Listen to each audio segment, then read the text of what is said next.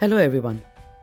Welcome to 360 on History, a channel for science and history content. Please check out the website 360onhistory.com, join us on social media, and subscribe to YouTube and audio podcasting channels for more science and history content. The Roman Empire was vast and extensive, covering almost all of Europe. Britain also came under its rule for 400 years. First, Julius Caesar visited in 55 BC, but he did not stay. Eventually, in 43 AD, permanent conquest of the British Isles began, and Britain became a Roman province. At the time, Britain was home to many tribes, some of whom had been already trading with the Romans and were happy to welcome the invaders. Others, however, like the Picts to the north, in what is now Scotland, were particularly unimpressed by the Romans and kept rebelling against the conquerors, sometimes even venturing south to attack. Rome got a new emperor from 117 to 138 AD.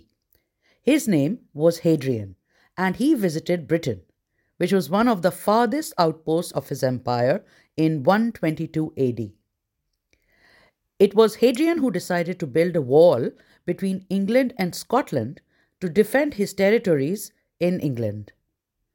The construction of the wall probably began in the same year, that is 122 AD, and it took six years to build. One of the theories is that the wall was built to keep the Picts out, but not all scholars agree to this. Others suggest that the reason for its construction could have been to control trading and the economy by keeping people in or out. You can still see the remains of Hadrian's Wall crossing east to west in the north of England from the River Tyne to the Solway Firth, and I just went to see it. The original plan was for a stone or a turf wall to be built, with a guarded gate every mile and two observation towers in between, and fronted by a wide, deep ditch. By the time the wall was completed, 14 forts had been added, as well as an earthwork known as the vallum to the south. The inscription on a copper alloy pan, known as Ilam pan, a second century souvenir of Hadrian's Wall, found in 2003, suggests that it was called the Vallum Aelii, Aelius being Hadrian's family name. The Romans, ever the efficient engineers, placed the wall slightly north of the existing line of military installations between the River Tyne and the Solway Firth, making use of the topography of the area. The total length of the wall was 73 miles, or just about 117 kilometers, and the eastern 30 mile section was made out of turf, while the rest was made of stone. In front was a substantial ditch, except where crags or rivers made this unnecessary, and after each mile a gate was placed, called a mile castle, protected by a small guard post. Between each pair of mile castles lay two observation towers. The stone wall had a maximum height of about 15 feet or about 4.6 meters and was 3 meters wide, which is enough for there to have been a walkway along the top and perhaps also a parapet wall. The turf area was 6 meters wide. It is thought that three legions of regular, trained troops in Britain, each consisting of about 5,000 heavily armed infantrymen, provided the men building the wall, assisted by the auxiliary and the British fleet. However, once it was built, it was manned only by auxiliary regiments, either 500 or 1,000 strong, and either infantry or cavalry or both. The remains of many of the towers can be seen strewn across the length of the wall. There are also remains of various towns along its length. South of Hadrian's Wall is Vindolanda, which was a Roman auxiliary fort. Vindolanda actually predated the wall. An archaeological excavation of the site show that it was under Roman occupation from around 85 AD to 370 AD. Located near the modern village of Bardon Mill in Northumberland, it guarded the Stanegate, the Roman road from the River Tyne to the Solway Firth. The site is most famous for the Vindolanda tablets, a set of wooden leaf tablets that were, at the time of their discovery in 1973, the oldest surviving handwritten documents in Britain. The earliest Roman forts for the auxiliary garrisons at Vindolanda were built of turf and wood in 85 AD and are now buried deep in the soil. Five timber forts were built and demolished, one after the other. A stone fort was subsequently built but was then demolished and replaced by an unconventional set of army buildings on the west and an unusual array of many round stone huts where the old fort had been. Some of these circular huts are visible by the north and the southwest walls of the final stone fort.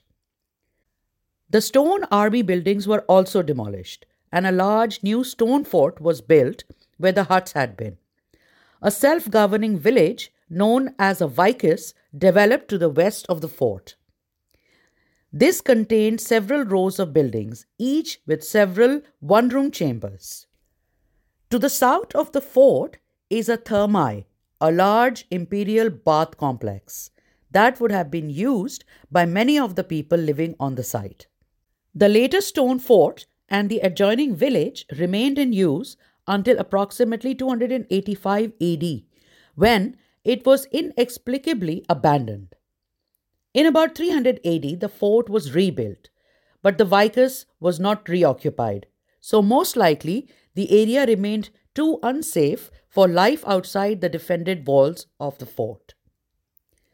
It is possible that subsequently occupation of the fort declined slowly after the Romans left in 410 AD.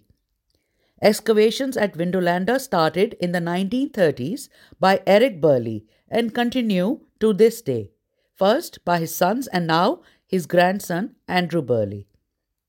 There is a fantastic museum on the site that walks one through life in Roman Britain. Inside, it also houses artifacts, shoes, and pottery being the more famous ones. And of course, the Vindolanda stone tablets can also be seen at the museum. And what became of the wall? Well, after Hadrian's death, Emperor Antoninus Pius built another wall further north. This was a turf wall known as the Antonine Wall. But it was abandoned 20 years later, and Hadrian's Wall was brought back into use. Hadrian's Wall continued to be utilized till the late 2nd century AD. In 180 AD, a major war took place. Tribes crossed the wall and killed a general and his troops. Many of the turrets were probably abandoned at this time. In the 2nd and 3rd century, many of the mile castles were narrowed to only allow for pedestrian traffic, and the wall was repaired. Hadrian's Wall had an overall life of 300 years, and according to researchers, it continued till the end of the Roman occupation of Britain in 410 AD.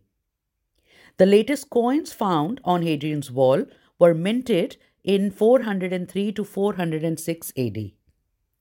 Eventually, the wall was plundered for its stone, which were used to construct churches, houses, and farms nearby. What remains now is just a fraction of the original.